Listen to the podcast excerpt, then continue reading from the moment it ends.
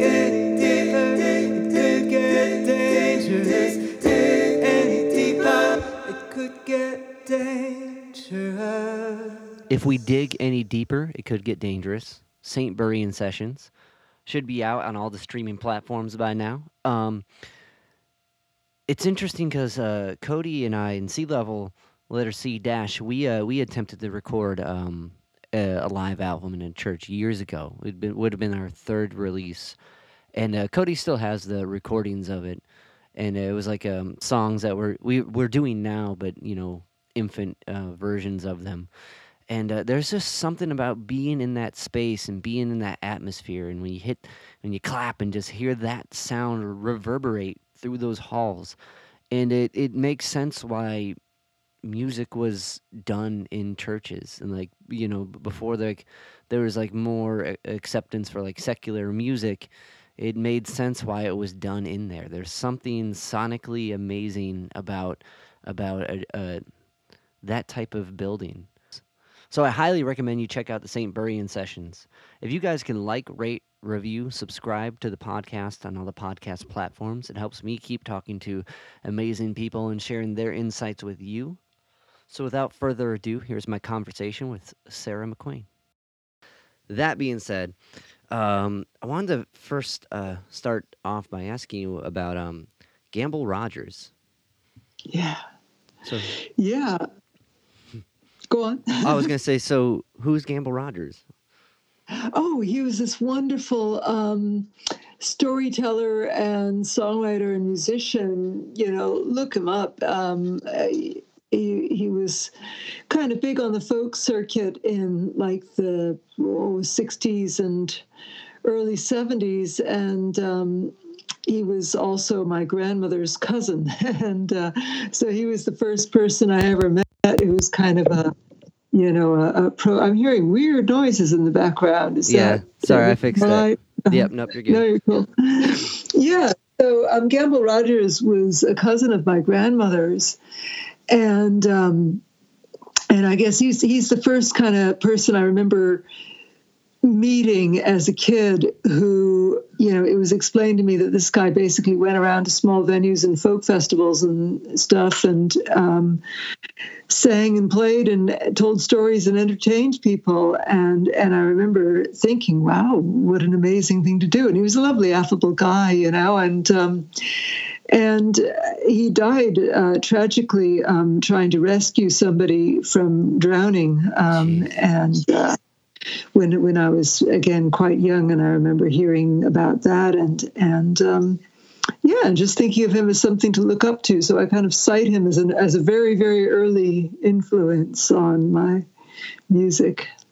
And is it more a is it more like a philosophical influence or um, sonic influence, or was it kind of both? Uh, not really a sonic influence so much, but but definitely because he was more in the kind of kind of down home folky style, you know. Right. Whereas I'm I've kind of evolved more into writing my own songs and so on. But um, very much in terms of you know an example of somebody who was an independent musician going around um, playing on the kind of grassroots circuit that i'm mm. still um, playing and that i expect you're playing too you know uh, maybe slightly different uh, you know kind of venues but but you know it's still that grassroots circuit where you're kind of doing it yourself and booking your own gigs and pretty much you know doing it on a on, a you know kind of shoestring basis but still doing it as a full-time professional job. Right.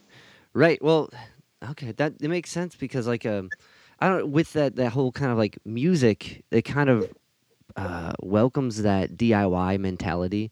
You know what I mean? Like uh, some some other genres of music kind of um, celebrate that DIY mindset and like this is how we do it. But um, there's something about the folk the folk uh, approach that has always been that. You know, it didn't need a mindset because it was always there. And uh, yeah. I, I, find that uh, it's um, to have it one person doing the whole thing makes it so I don't know approachable and like when you sent me your email, just like with everything, like I'm like, she thought of everything. There's the pictures, there's the links, there's, you know, I mean, like that's that's a that's years of experience. Like because I find myself forgetting a lot of those links when I send stuff around for myself. um, so he kind of showed you that mentality too. Yeah, yeah, Yeah. just doing it as a job, you know, and and doing what you love, but but doing it on a professional basis. I think that's the main thing. Because Right. like, uh, music has been my full time job now for it was it was 2007 when I gave up my day job, you know, and uh, gosh, however many years I think we must be coming up to, to 15 years now, and. Uh, you know, and I'm still just barely getting by, and I'm still broke and in debt, you know, and Yeah. all the rest. But, uh, you know, I'm not answerable to a record company. I'm not, you know, I can take gigs that I want to take and not take gigs that I don't want to take. Uh, You know, I, I have total creative control, and that's that's not something to be sneezed at. It's it's a good thing and a valuable thing. Definitely. Um, and you started your first your first job was you're a journalist. Yeah, um, yeah. I, I kind of fell backwards into it. Um, Yeah. I had been actually that wasn't my first job. My first job was in a music shop. I, Oh, yeah? I, I spent um, right my first job out of college. I, I was living in Philadelphia and working in a place called Vintage Instruments, and um, which sold old beautiful old vintage guitars. And and I worked there for seven years and and it was kind of lovely because I, you know, and and and at that point I was, you know, I was thinking in terms of playing in bands. I was playing in a band, and we were doing little tours from time to time, and it was nice because the shop would give me time off to go off on tour, and then I'd still have a job to come back to, and that was kind of great. And then um, moved to Ireland, and the idea when I moved to Ireland was was to do music, but then um, I recorded my first album, and, and just as the first album was kind of in the can but not released yet, I, I got invited to do what I thought was going to be just a temporary little job um, working in a magazine publishing house. And uh, I was supposed to be working there for three months, and I wound up staying for 11 years, you know, and it, yeah. and that was job that I that was the job that I gave up finally when I in 2007, um, which which was pretty scary. But I kind of had got to a point where I was pretty miserable, and the only thing that made me happy was music. And I thought, right, I, I've just got to do this and um, and see if it works. And yeah, like I say, I'm I'm still there. I'm Yeah. still surviving. Um, it'd be nice to actually make some money, but you know, if if it happens, it happens. If it doesn't happen, at least I'm doing what I love, and as long as I can get food on the table, you know, that's Right. the main thing. Well, and you know, do you want to Yeah. live the work or work the live? You know. Exactly. Yeah, and, uh, that's, that's it. it's such a scary decision and like there's a lot of people it, it's that don't don't risk it you know because there's that that sense of comfort knowing that like that there's going to be food on the table and you know and we can see a movie you know what i mean? Like that's pretty sweet like but the so when you first took that initial jump to to stop doing a the journalism gig full time was there like a was there a fear that maybe the music would kind of bring about those same kind of like uh, walls or those same type of difficulties that made it not enjoyable or was that not even a thought forethought Yeah, um, I you know I think I think the main thing I worried about was that I would just wouldn't cut it. You know, I worried that you know people would come to my gigs and hate me. You know, and and um, and and so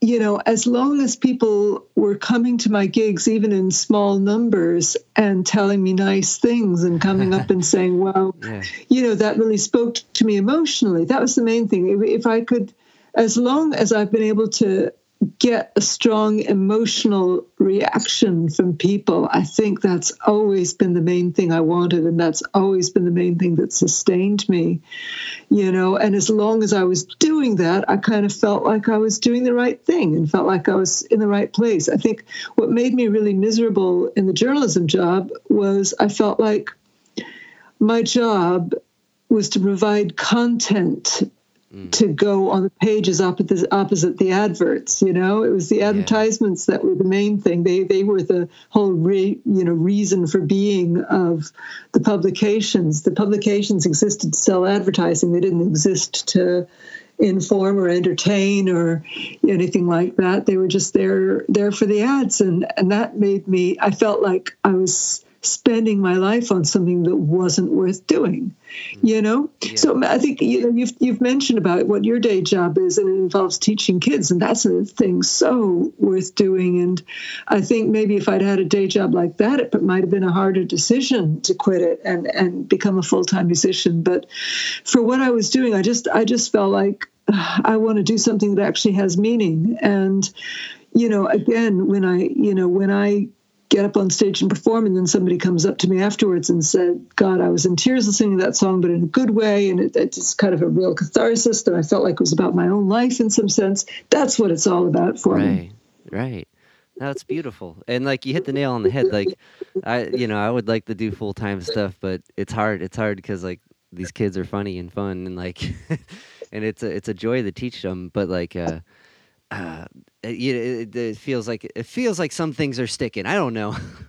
Who knows if they are or not? But um, that's like it, it's. In, I bet the the skill set though of um, the kind of marketing stuff is paying off now that now that you're holding the fort down yourself to do this whole the whole music career aspect as far as reaching out for marketing and for um, booking and like I imagine a lot of uh, the journalism and being able to write and have a clear, concise way to reach out to venues and stuff paid off, though. Yeah.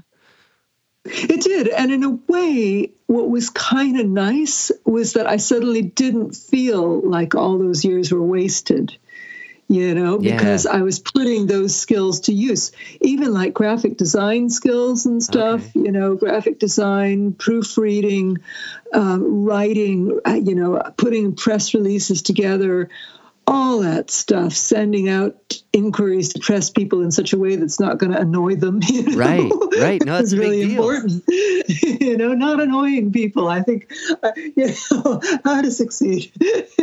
not annoying is big important. What's, what's the what's the what? Okay, I because uh, I reach out to a lot of people, and I feel like as musicians, you're used to hearing no.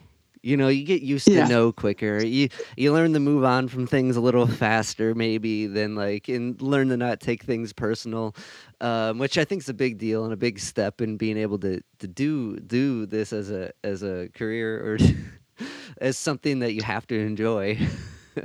but um, what's what's the fine line? What's the secret to to not annoying? Because um, I I think I've done pretty good with just reaching out politely and kind of you know persistently reminding in an uh, uh, um, a, a interval that isn't rapid why aren't you getting back to me right now type thing but do you what is the what's the sarah secret for not annoying the, the people you pretty much just hit the nail on the head right there. You know, just being polite and, you know, not demanding and, you know, not necessarily expecting a response, you know, and just saying, I'd be really grateful if you could give this some coverage, you know? Yeah. Um, but not, you know, not being pushy about it. And, um, I think that's I think that's the main thing, you know, and and giving people the information they need then as well is is important, you know. I mean, right. I, I, have I, I, have journalists all the time writing back to me going, "Thank you so much for the media kit page on on, on your website. It just made my life so easy that I could just go there and grab stuff, you know." Right. So just making you're trying to make life easy for other people is what it boils down to. I, think, and I think you having the other end of that made that really efficient. like, yeah, exactly. I years of experience of being a journalist and, you know, having to go and try and find a photograph that was halfway decent of somebody, you know, and not being able to find it and contacting them and going, where can I get a photo, you know, that kind of thing. So, you know, now when I send stuff, it's like, here's a download link for high quality 300 DPI images. Right. There know? it is. It's good to I go. speak their language, basically. oh, that's awesome. Um, so you grew up in Chicago, right?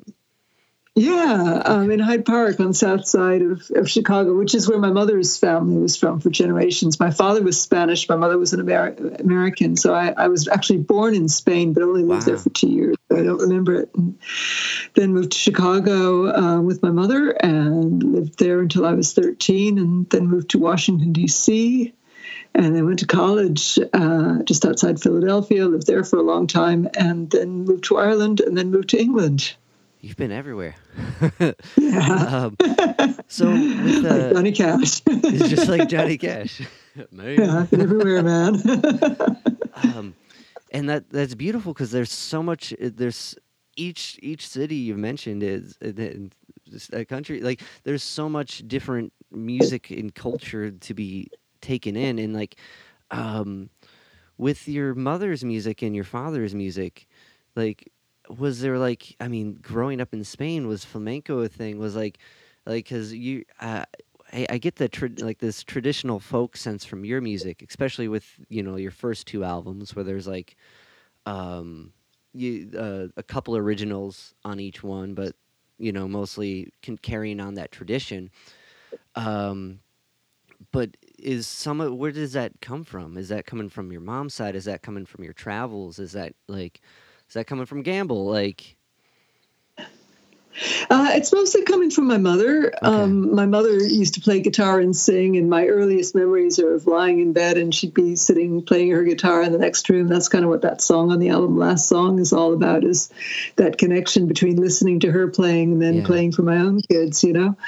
Um, awesome. And, uh, and also, um, I, I sang with a children's choir when I was in Chicago, the Chicago Children's Choir, and you know that was a fairly professional outfit. You know, we toured all over the place, um, all around the U.S. and up into Canada and everything. So that was an early introduction, both to touring and kind of performing on a professional level, and also um, to a really eclectic selection of music. You know, to everything from you know very classical music to sort of contemporary composers to you know, folk music and so on, you know, music from different countries. And um, I always listened to a lot of different styles of, of music, but I was kind of largely in that folk world for a long time. And then when I moved to England, um, to Cornwall, I met this woman, Zoe, um, who I made the Mama album with in 2009. And the she pop, was a former pop, star. Right. Yeah, it had this massive hit single, and it was co-writing songs with her that made me think. You know, up to prior to that point, I'd always written songs. You know, even when I was a teenager in, in high school, I used to write songs and get up and perform them at school assemblies and stuff. But I never really thought of myself as a songwriter. I thought of myself as a, a folk musician who happened to write an occasional song.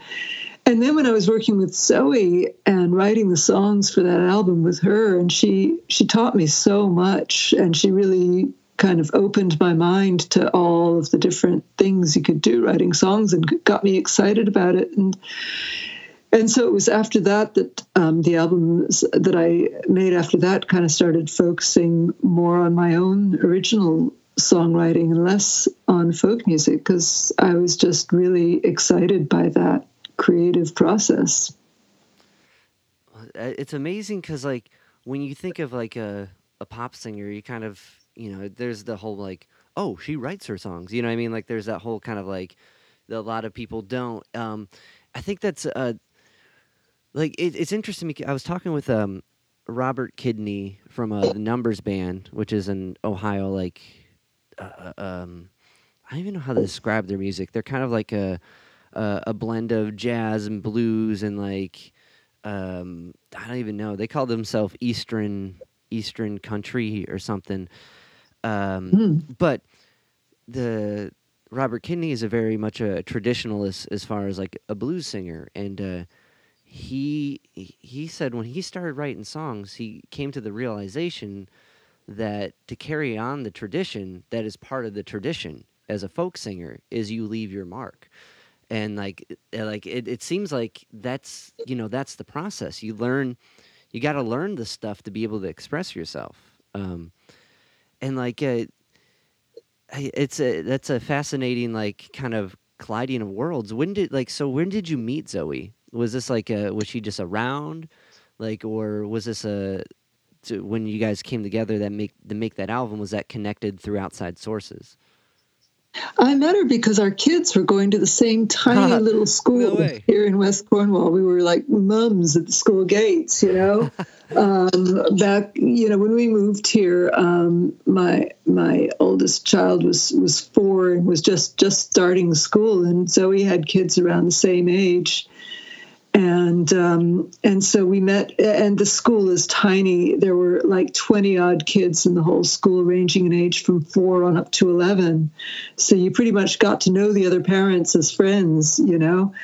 And zoe was at my house one day and it was it was actually i it was after um, we got to be friends that I, I, found out that she had this history. I, I, I, hadn't really been aware of her massive hit single, you know, and um, and so so it was kind of weird when I when I started talking to her. They're like, "Oh, you know her? You know? Oh, wow! You know, because she was huge. It was she her her song when she was 19 years old. Her song was in the top five of the wow. UK pop chart, and and it stayed in the top five for 16 weeks. And she was on TV on Top of the Pops and uh, the Old Grey Whistle Test, all these TV shows about pop music, and. Uh, and it was this huge um, dance hit as well. All the clubs in like Ibiza and places like that. She was it was it was kind of it was the song that they always played to get everybody out on the dance floor at the end of the night, and all the ladies would dance around their handbags and put their hands in the air. That was her song, you know.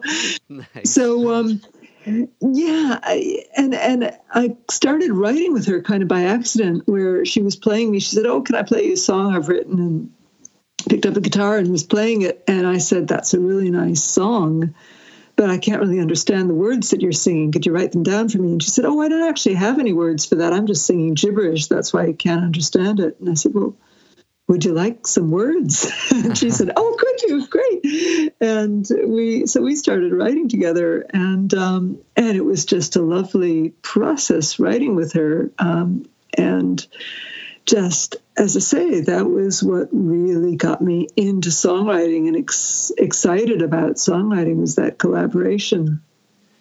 Uh, do you think? Um, do you think a bit of like the kind of journalistic approach to being able to like take a topic and and express it quickly with uh not maybe a, the most amount of description, kind of like and then the years of musical practice and at this moment do you think those kind of worlds collided a little bit? Yeah that's a really good insight. I hadn't thought of that before actually but you're right. Um, it's that thing of being able to grab the essence of something you know just quickly get get at the nut of it if you like the, the, yeah. the you know the main point and and get that main point across. And that's what you're trying to do as a songwriter. You're trying to boil things down to the just the tightest little round thing that you can. I've got a visual image and I'm having trouble expressing it in words. but there you are. It's just boiling things down to their essence. And it's it's not easy. no, no, it's really challenging. It's the hard writing songs is the hardest thing I've ever tried to do. And I think that's why I love doing it so much. It's always a challenge. It's always really hard. And when you write a good song and you know it's a good song, you always think, oh gosh, that's that's like I, am never going to write another song that good. Where did that song come from? I, and it doesn't feel like it came from you. It feels like it came from somewhere outside you, and you just kind of tapped in and and got it, you know. But it's not really yours, and you don't feel any kind of ownership of it, and you just and you feel kind of scared that you're never going to be able to write a song like that again. Right. No, it's crazy. And, and I've talked to a lot of songwriters, and they yeah. just say they have the same experience. You know. I wonder. I wonder what that is. I wonder. Is it just? Do you like a? Do you have like a routine? Do you have like a a, a writing routine just to kind of like? Because it sounds like you did with Zoe. Like it sounds like there was a working on a thing and having someone to kind of keep you in check. But down the line, when you were doing your own um, own songwriting, like did you do you do you sit down like every couple days and just write and see what comes out, or do you just take it when it comes type approach? Um, well, what, what happened was that before I was working with Zoe, uh, I, I was kind of I would get if I got an idea for a song, I'd sit down and try and write a song, you know? And sometimes it would work and sometimes it wouldn't and then I worked on the songs with Zoe, and we wrote all of the songs for that album really quickly. I think the whole album was written in three months, and that intensity of the process, I think it really brought out something in the songs that was really good and really strong, and and also made them really cohesive in terms of the way they hung together as an album. And I guess that was at the back of my mind when I started. Um, thinking about writing songs again. But the main thing that happened was I just got really, really busy with touring right after that, and and uh, didn't have time to finish a lot of songs, but had been noting down ideas for songs constantly. You know, making little voice memos on my phone and writing down little bits of lyrics in the notes again on my phone and and so I found myself in in 2014 and in the fall of 2014 I, I booked studio time in January 2015 for, to record a new album uh, which was going to be my, my my which became my fourth album Walking into White. And I booked the studio time and I had no songs finished. I thought eek, I better finish some songs. And so I just, I blocked out some time. Uh, I basically decided, right, I'm going to take a month and I'm not going to do anything but write this album. And I got out all my song ideas, all the little voice memos I'd made and all the notes I'd made. And I thought, you know, and I started fleshing them out into songs. And I think what happened was that my unconscious brain had been working away in the background, kind of churning away on these ideas. Because what I found was that when I actually sat down with the ideas that had been sitting there for years, the songs came together really quickly, and they they came together in a way that they really hung together again as as kind of a cohesive album and in fact, so much so that that, that album, uh, the first year after it came out, I just went out and started performing the album live, track for track, you know, in sequence, That's as cool. the first half of every gig I did because it just I loved the way it just flowed as an album more than any album I'd made before and that was my fourth album. so I, you know, I finally learned how to do it, and and and I liked that process so much that I set out pretty deliberately to do that with the fifth album. With if we dig any deeper, it could get dangerous. I kind of,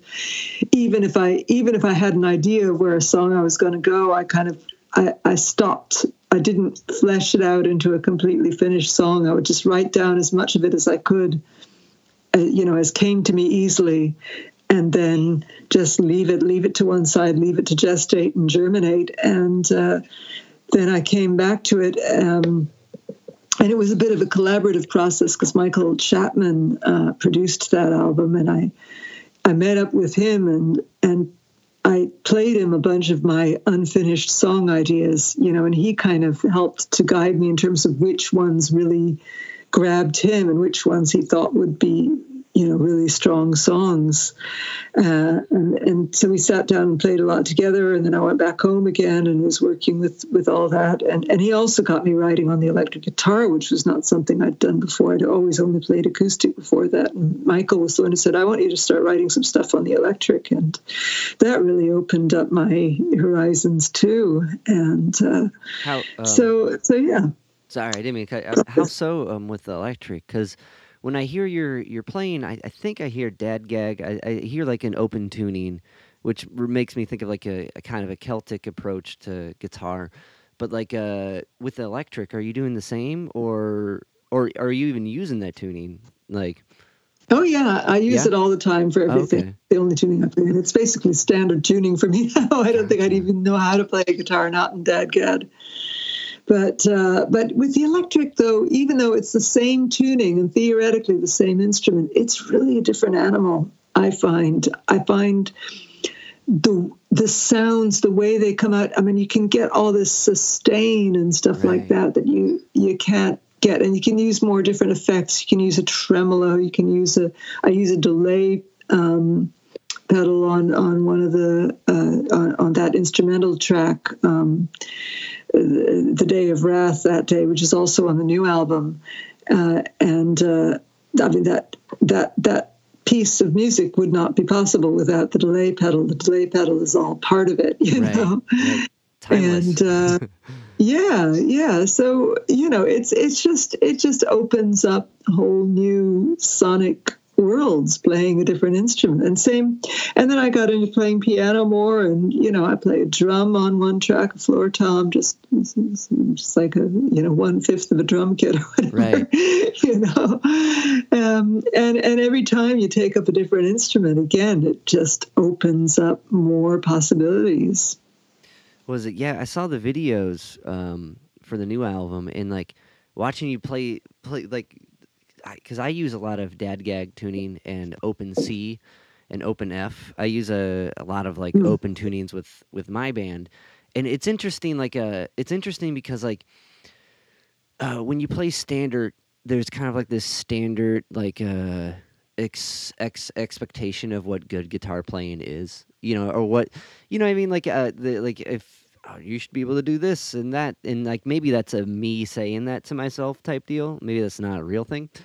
But like with a when you put it in an open tuning it just kind of like any wha- whatever tuning it, it puts everything like kind of like at the beginner's mind and like it really opens up these possibilities. Like like I'd, I'd I'd never like for standard I learned where the like the scale maps and like how it all works and like but with with uh open tuning I didn't you know and like I don't know if it, when you learned it it was the same way or is that what your mother taught you like as far as like a that tuning Oh no, my mother was a pretty basic guitarist. She just played, you know, standard tuning chiefly, you know.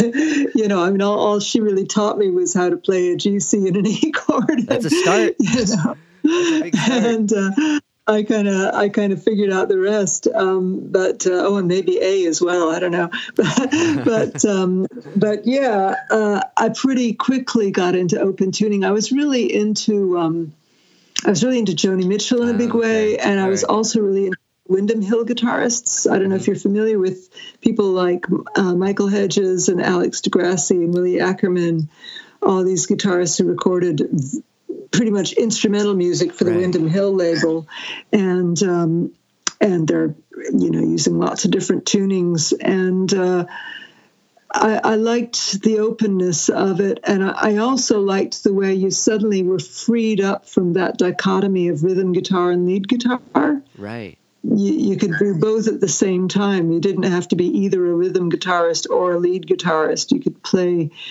very tuneful, melodic stuff that still had a had a foundation to it and had chords as part of it and uh, and and so and, and you know what I always kind of strive for is is that the guitar is kind of of equal value with the voice. You're kind of basically duetting with yourself. You're you, it's a duet for voice and guitar. It's not just the guitar backing the voice. was and that what I find like I think that's beautiful and I think it really suits your voice very nicely and it brings it out like it's a uh, I, I, I can't find the right words for it but it's just perfect how your voice and the melodic like uh, ryth- uh melodic like accompaniment that you have with your guitar playing um, fits really well and like but one thing I would- uh, one one thing I found with the open tuning, and I'm sure you did because I, I I've only found a couple recordings of it. Is um when you bring it to a group, it, it starts to get um, trickier. And I, I found a couple videos, and they're really good of you with a trio, like a, a violinist and like oh yeah. and a drummer, and I'm like, that, there's just a whole it like expands that atmosphere that the open tuning brings, but like, like did you, was part of the that approach like because that works really really well for like a solo player and like. But uh, did, was it hard to adapt it to a group, or was just the dynamics of a group hard to keep, uh, like as full full force as you're going? Um, yeah, I mean the main thing uh, with with the groups, I just couldn't afford it. Yeah, You yeah, yeah. know? It's, hard enough it's to make a living when I'm performing on my own, but if I had to pay a band, I just couldn't do it. I thought when I formed that trio, I, I kind of formed it with the idea that maybe I could do kind of bigger kind of festival gigs and Right. and maybe get you know get more money by playing with a group, and it just didn't work out that way.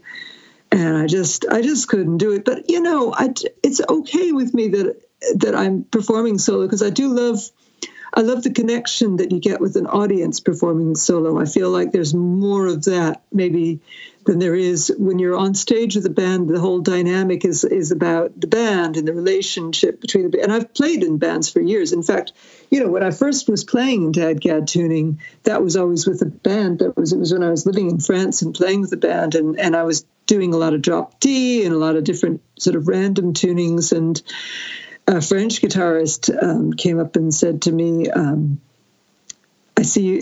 I was playing with the traditional Irish band in France, and and uh, this French guitarist said, "I see you. You know, you're using a lot of different tunings, if I, but I don't see you using Dadgad. You know, any particular reason why? Don't you like Dadgad?" And I said, "What's Dadgad?" And he said, "Oh, you know, it's it's this. You know, D A D G A D." And I just tuned my guitar to Dadgad, and and and I was just immediately blown away. It was kind of a eureka moment where I just ah, this is how I make the sounds I've been trying to make, and just really, really took to the tuning straight away and just found I could quite instinctively make the sounds I wanted to make. And I didn't have to think about where on the neck I was placing my fingers. They would, I could play up and down the neck and mm. get to the notes I wanted kind of without, without really having any knowledge of the theory behind it is it just it just I just gravitated to the tuning um, uh, as soon as I as soon as I tried it. So, uh, but that was always playing with the band. So it's it's kind of started off with playing Dadgad with the band, and and and then it was only years after that that I became a solo performer. Wow. Okay, it's interesting because like with uh with Dadgad, it's like you with regular tuning, like it's it's tuned to a chord. It's pretty formulaic in a way. You know what I mean? Like there's always gonna be the one string that's the third, and the rest is like the root and the fifth. Especially for guitar, so it's like where's that where's that one string? Is it on the G string? Is it on the B string? Is it the E string? But with Dadgad, it kind of gets rid of that third, you know, and like it really makes it like the eh, almost that possibility is endless, and like that's that's a it's it's interesting that he got you in tune to that tuning. Like, um, oh yeah, with um, where was I going to take? Oh, with the, so with that electric guitar with that Ibanez, the you're lending or you, you've been lent that right from uh from Mr. Chapman.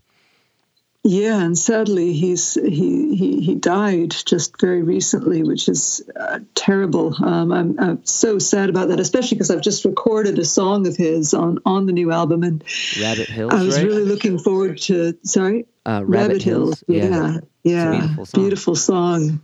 And I was really looking forward to during the tour in November. Um, I was going to visit him. Well, I'm going to be visiting his wife and giving her the album. Um, but I re- had really looked forward to handing him the, the CD, you know, with yeah. with his song on it. And uh, and I can't do that now because um, he's he's gone. But I, have still got his guitar. I don't actually know what's going to happen with that. I've, I've written to his wife and said, "Look, I love this guitar. I'd I'd love to be able to buy it from you. I don't have the money to buy it at the moment, um, but if I could hang on to it until such time as I can afford to buy it from you, I'd really like to do that. And so we'll see what happens."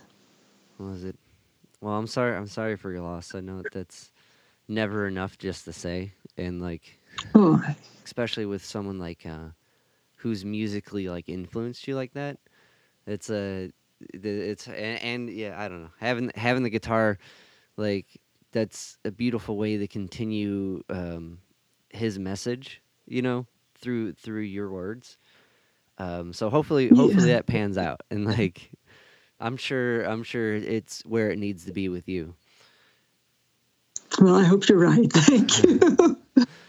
um, but yeah, so kind of like the the kind of speak it. We've been gl- glossing over the new record, uh, but oh, I had a couple other questions before before getting into the new record that I wanted to ask. Um, um, so there's a there's a great Aunt Jane, Adam, and can you tell me about the Hull House? Yeah, Jane Addams. Um, she won the Nobel Peace Prize um, for for her her work. She was. Uh, uh, and she was also a, a philosopher, really. I, I, actually wrote my, my, my senior thesis about her for my BA in philosophy about her views. She felt that uh, that an individual could not live an ethical life in an unethical society. So she mm. believed that the only way to try and live an ethical life was to try and change the society you lived in to make it more ethical. And she lived her own life according to that principle. And she started up this place called Hull House, which still exists in Chicago. Um, in uh, where where she you know she she bought a house in the middle of a of a very poor neighborhood consisting mostly of immigrants and and uh, moved in there and set about trying to help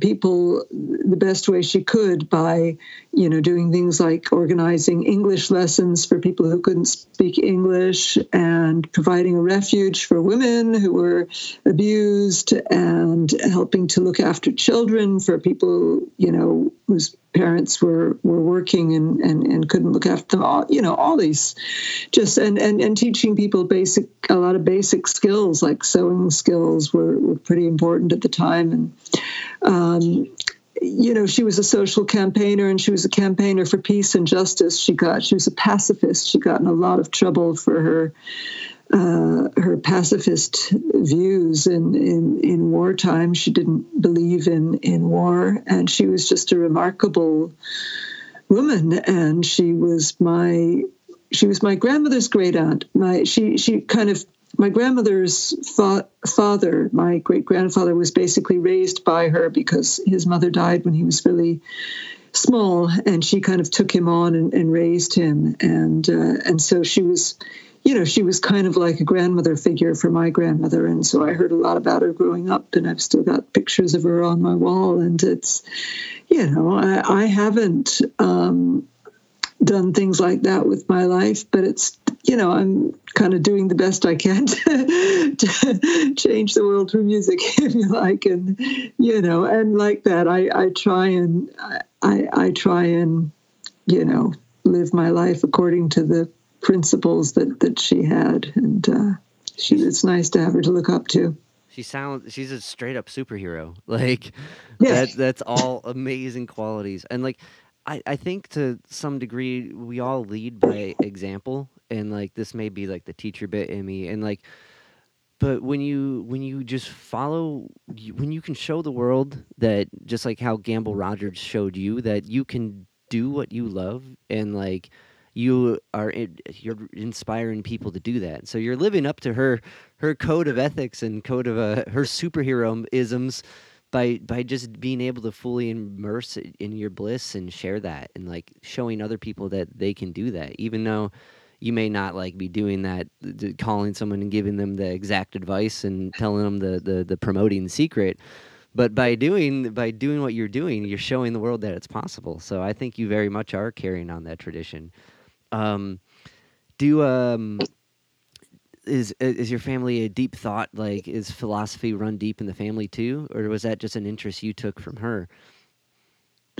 Um, it was a it was an in, interest that I that I that I took from her. Yeah, but it you know deep thought definitely runs in the family. Um, you know, they're they're kind of ah, it's a lot of writers, a lot of musicians too in my family. Um, but they're you know they're writing songs about philosophical subjects. Like my uncle is both a journalist and a musician, and um, so are a couple of my cousins.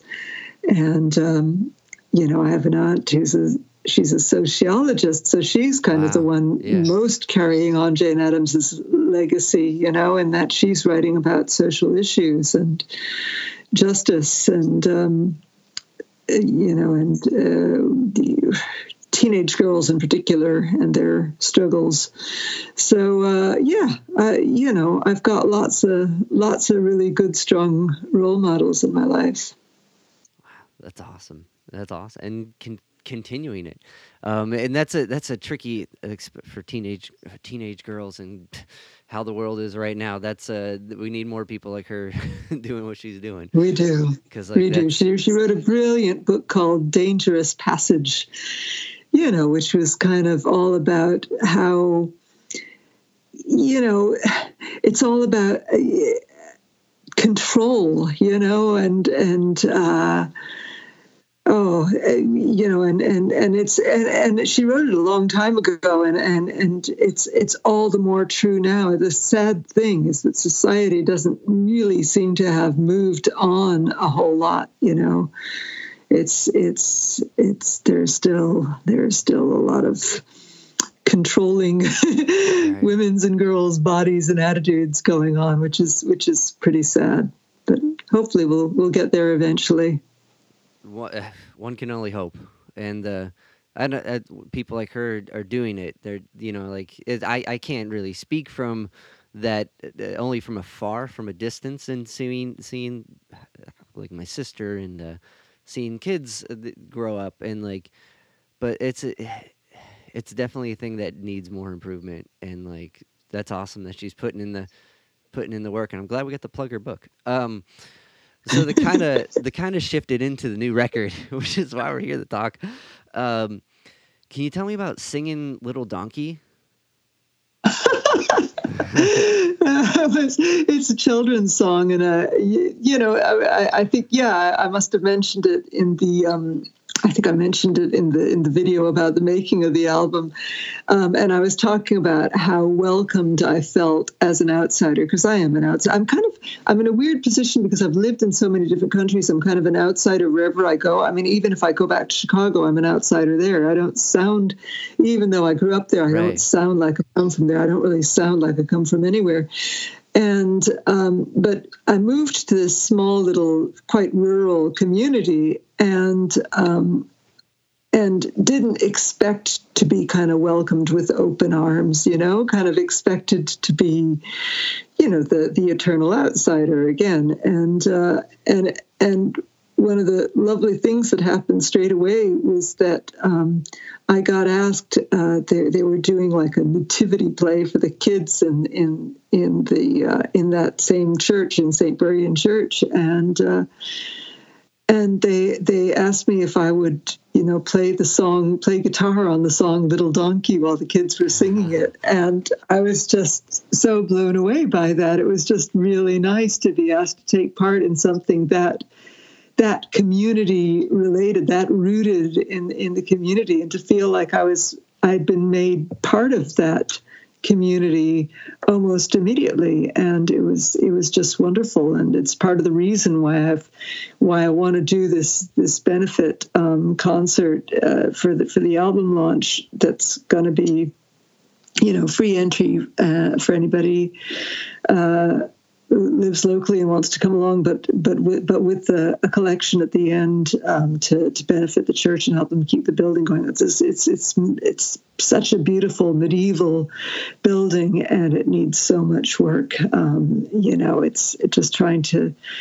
Uh, to preserve it and, and, and keep it standing as as well as to, to help keep the, the, the church going is, is is really important and I hope I hope I can t- contribute something to that with with the uh, with the proceeds from the album launch. Was it well? It, it, I'm in Ohio now. I know about it, so you're doing the work for sure. it's getting out there, um, and I think that's that's a beautiful entry. And like that has to be moving it around as much as as you have. It has to be very difficult to kind of and just even you know kind of approaching music solo dolo and like you're always bringing yourself to the crowd, and it, may, it sounds like your living situation's kind of the same. Um, so that to have that feeling and find that place, I think that's awesome. Uh, so with the new record, it was all it was recorded live there, and uh, yeah. So can you dive into that a little bit? Well, what happened was, you know, when COVID hit in March of 2020, I was two weeks into what was supposed to be a three months tour, and uh, had to dash home and get home before the border. I was in, on tour in Germany at the time, and I had to dash home before the borders closed. And and then I was at a loose end. I was like, "What do I do?" And I'd been wanting for a long time to make a live album, and thinking about how and where I would do that. And it was actually my wonderful manager, who's also my sound engineer. He said, Why don't we go ahead and do that live album? There won't be an audience, but because there's no audience, we can film the whole thing and we can film it you know we can bring in a whole camera crew and they can you know go ahead and put down track to run cameras on and and and uh, you know get right into your face and stuff the way they wouldn't be able to do if there was an audience there that they had to preserve sight lines for. And um, you know and and then also having having the filmed content that gives you content to put out there that people can see and kind of take part in while you're not touring and uh, and at the end of it all we'll have a live album that just shows you as you are now the way you're performing the way you perform solo. Because on all the albums that i've made i'd always had musical guests which is great which i don't right. regret for one second. But uh, the songs had all kind of grown and evolved in the course of being out there on tour performing them solo. And i, I really wanted to try and capture that and make a literally make a record of it and uh, i'm so glad that we were able to do that. And martin just did a beautiful job of capturing the, the sound he of the building. He put beside in addition to miking me up he also mic'd the building up. He put these little crisscross you can see them in the videos these little crisscross pairs of microphones here and there around the space. And so they captured the actual sound of the building as well as what i was doing and it's just a, a really lovely thing, and I'm glad I got to do it.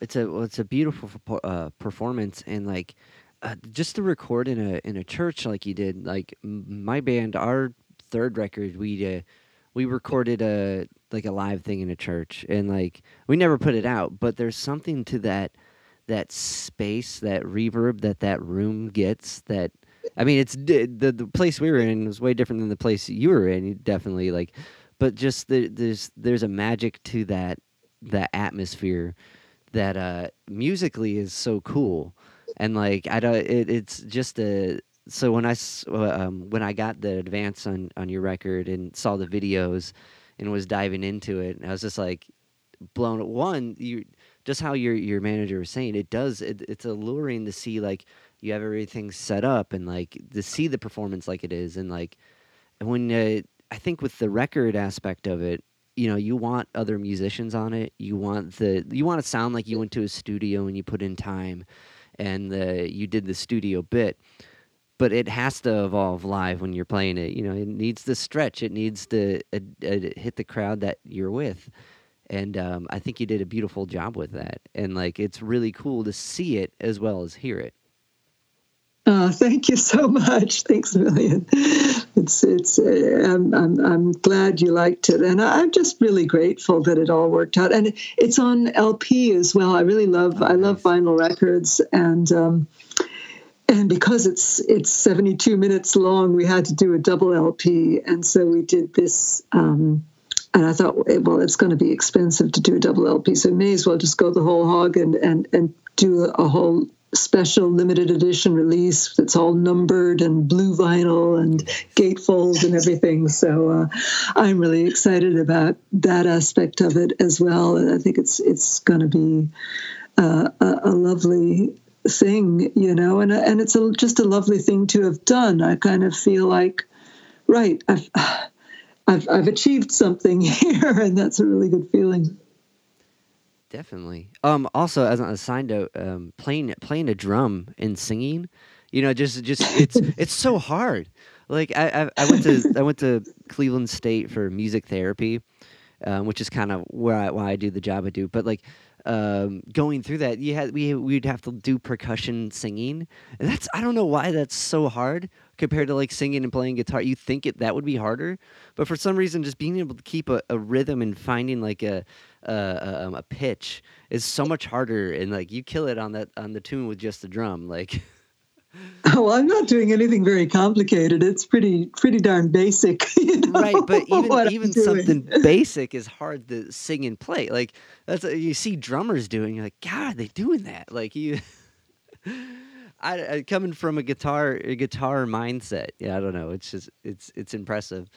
Um, what oh, brought thank you. what brought that? Were you just playing it and the melody came in, or? Oh no, the song came first, and then Roger Luxton, the guy who was playing the drums in that trio video you saw, Mm-hmm. um, who played percussion on on my last album, uh, "If We Dig Any Deeper, It Could Get Dangerous," the one that Michael Chapman produced. Um, Roger played the drums on that track. Well, he not just drums; he played on on that particular track, "One Sparrow Down." He played all kinds of weird percussion, from you know empty wine bottles to Oh, radiators cool. to you know everything. yeah. He just you know he he really mixed it up and created this fantastic percussion track um, to go behind the song which I, I kind of wrote the song more or less a cappella but i always had it in mind to have percussion with it. And and i knew i wanted roger to do it because he's just a fantastic drummer and percussionist. And then i had made that album and it was like okay i've got to go out and do that live now. I'm not going to have roger with me. What am i going to do? And I and uh, again it was Martin's idea. Martin comes up with all the best ideas. Martin said, "Why don't we get Roger to give you a lesson on, on how to play? You can just play a floor tom." I said, "What's a floor tom?" He said, "You know." Yeah.